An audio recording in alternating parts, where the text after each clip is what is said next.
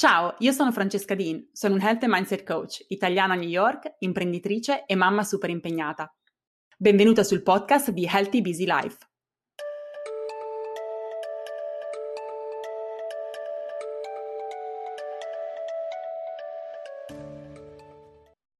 Benvenuti a un nuovo episodio di Healthy Busy Life. Allora, lo sapete che in questo podcast parliamo di crescita e rivoluzione a 360 gradi, quindi sia personale che professionale e parliamo spesso anche di come costruire una vita in cui possiamo essere autenticamente noi stesse.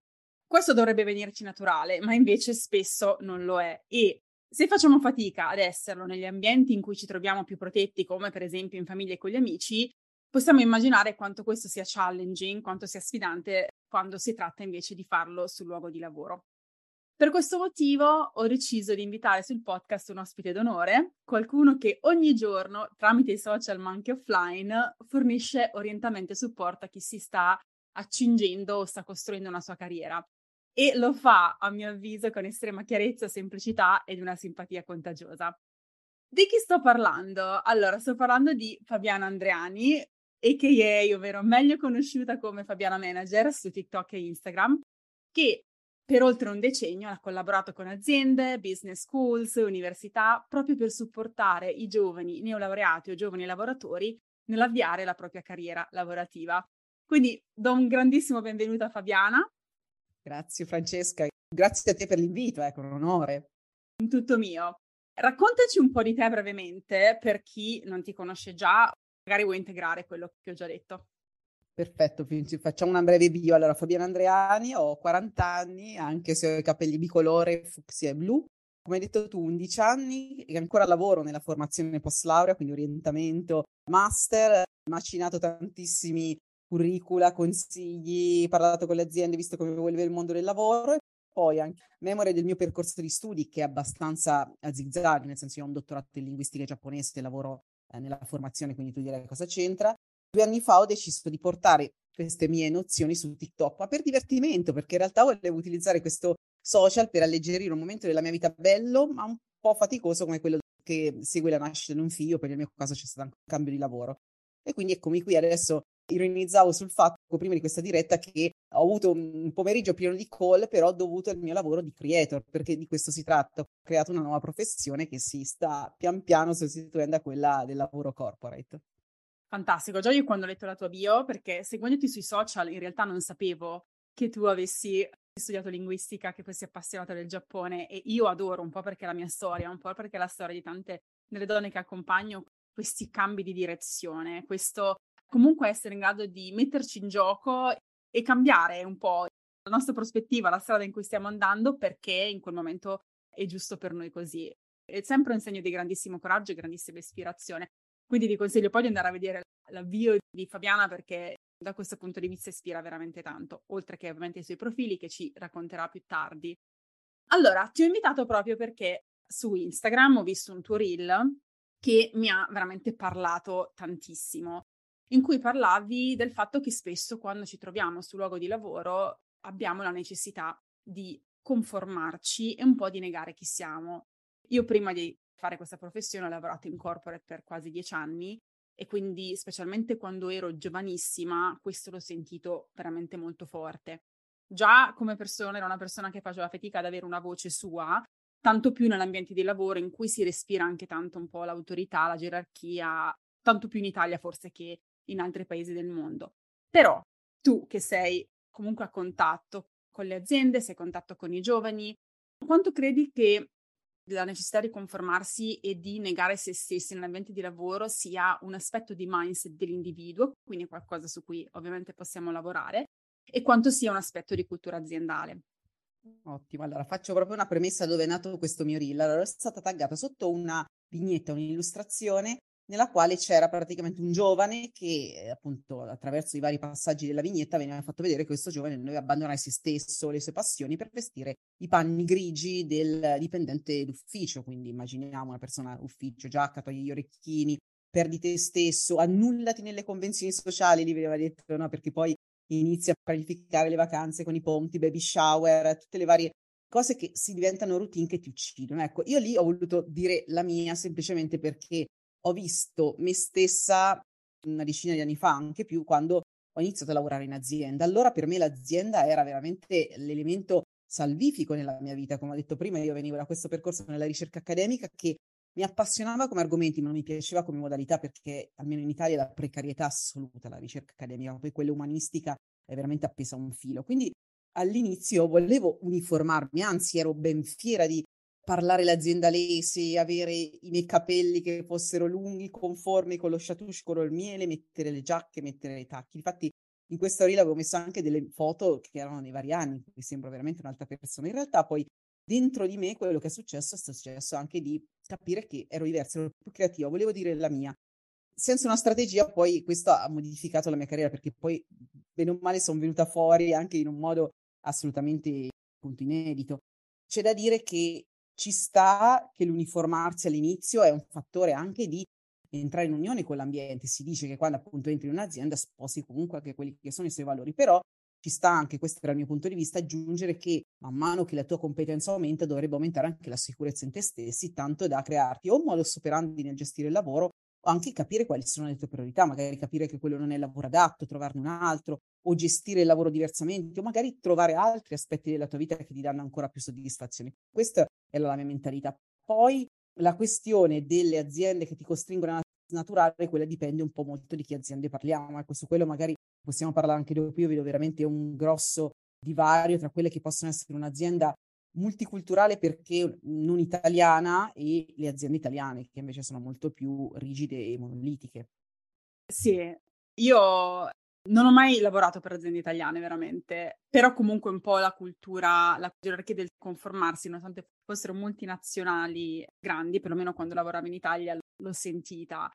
Quindi tu porti la tua esperienza personale, no? Dici, io adesso ho i capelli di due colori, fucsia e blu, mi metto le giacche blu, mi vesto come voglio, esprimo la mia creatività come voglio e hai trovato un canale sicuramente inusuale per farlo, però non tutti hanno quella possibilità, no? A volte io mi chiedo quanto sta a noi non provare a cambiare la cultura aziendale, però in qualche modo provare a trovare noi stessi e uscire un po' da quel formato.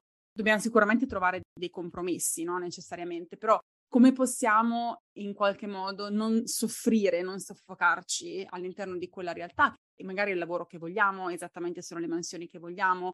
A parte la cultura, tutto il resto ci permette di fare quello che vogliamo, riusciamo a realizzarci, però ecco, non riusciamo al 100% a esprimere noi stessi. Quindi tu un pochino l'hai accennato, no? Perché la mia domanda era quanto ritieni essere sostenibile poi conformarsi nell'ambiente lavorativo e in qualche modo negare se stessi, anche se la parola negare è un po' brutta, però in che misura ritieni che insomma questo sia necessario e quanto invece possiamo cominciare a dire ma magari possiamo avere la nostra voce anche se abbracciamo i valori aziendali e la missione aziendale?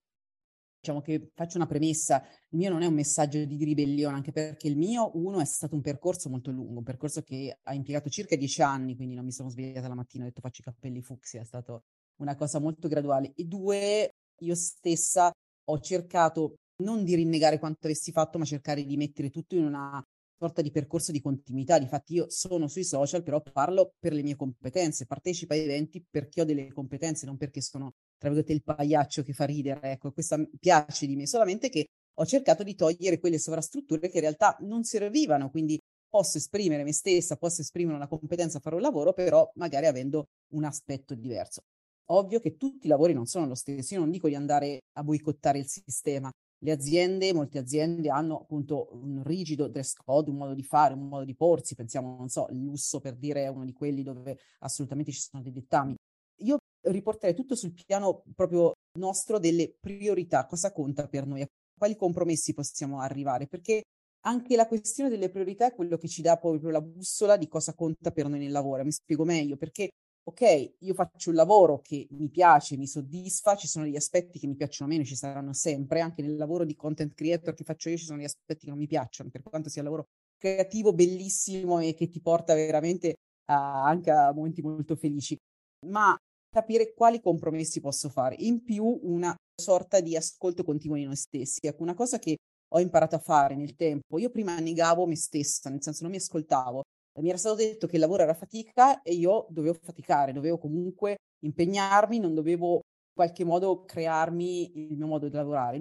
Quando acquisivo competenza ho capito che in realtà non sarebbe successo nulla se io personalizzavo quel modo di fare, quindi ho cercato un pochino di leggermente forzare la mano in quegli spazi dove potevo muovermi, finché per esempio nel mio caso è arrivata a un punto di contrasto, nel senso che nell'azienda dove lavoravo prima i miei contenuti a un certo punto mi hanno detto devi scegliere perché purtroppo non riusciamo a gestirti come dipendente visto che ho questa visibilità pubblica e quindi a quel punto c'è stata una scelta, però ho lavorato per anni nel crearmi un mio modo di fare, magari prima di fare contenuti online, magari di coltivare quelle che potevano essere attività fisiche, quindi partecipare a eventi pre-Covid, partecipavo magari a quelle che potevano essere attività di associazioni universitarie.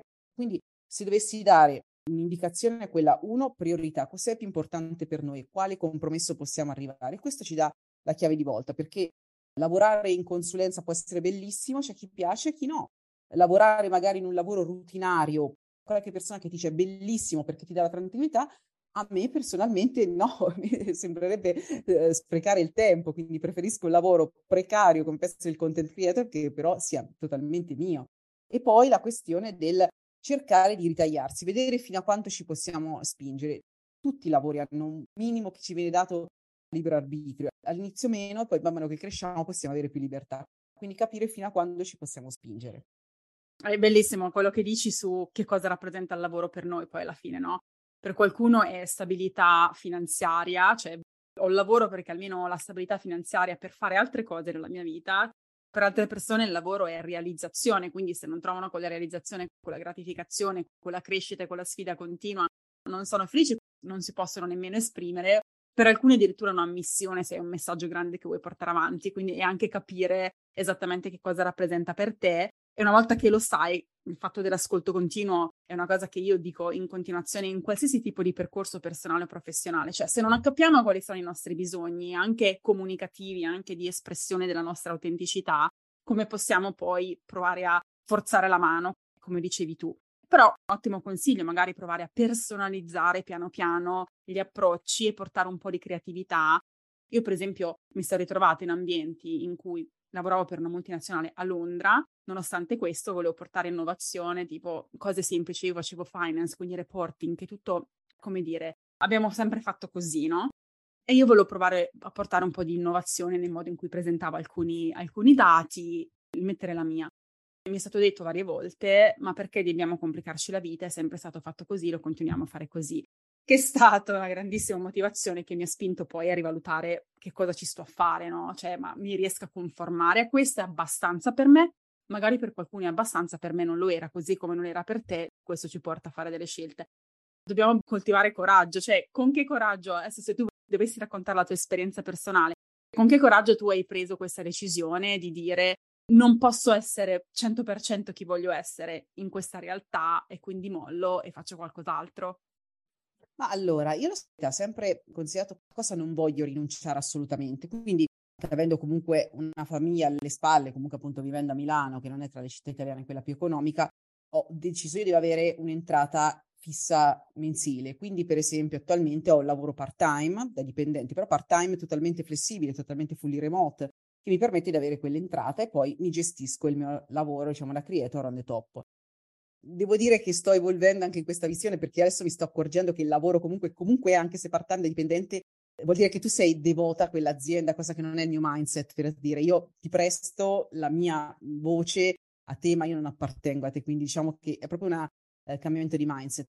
Nel mio caso è stato darmi del tempo, è stata una decisione molto sofferente, anche accorgersi di essere diverso è stato molto sofferto, cioè adesso ho scoperto che il mio percorso è stata una ricchezza, ma per anni mi sono sentita un, un po' un pesce fuor d'acqua, ecco, non ho vissuto come te all'estero, però appunto sono arrivata a Milano dalla provincia con un dottorato di ricerca in linguistica e mi sentivo il pesce fuor d'acqua, mi sentivo io in questa città non troverò mai lavoro, una città fatta di aziende, fatta di aziendalese, fatta di persone che parlavano una lingua per me sconosciuta, invece ce l'ho fatta, quindi anche lì diciamo tutta una serie di eventi che poi guardandomi indietro mi hanno dato fiducia.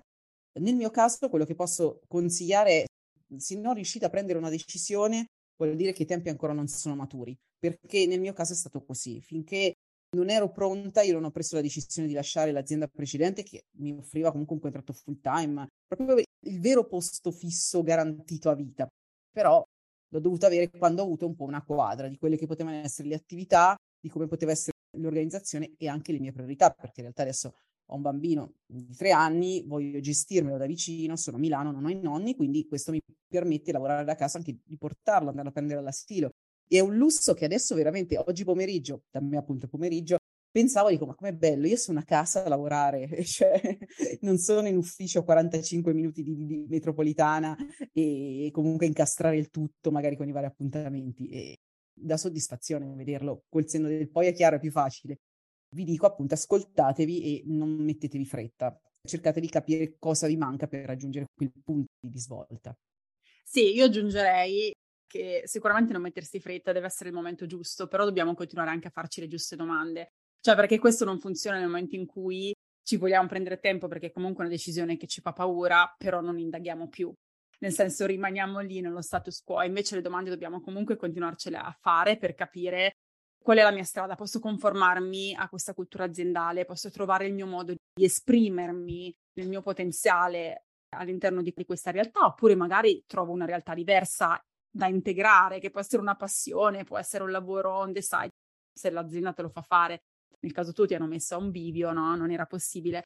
Anche comprendere che è nostra responsabilità farci queste domande e prendere queste decisioni e che abbiamo tante opzioni a nostra disposizione, no?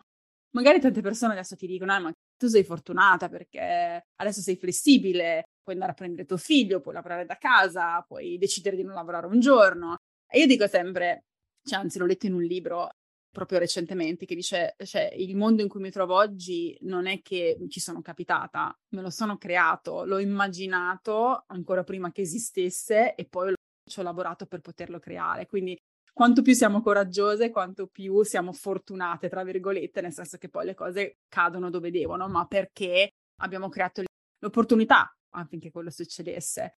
Io e Fabiana siamo in video, quindi lo vedo nel suo volto, no? Quel sorriso veramente di soddisfazione di dire ecco, sono esattamente dove voglio essere in questo momento. Poi magari fra cinque anni o tre anni vuoi essere da un'altra parte, chi lo sa, no?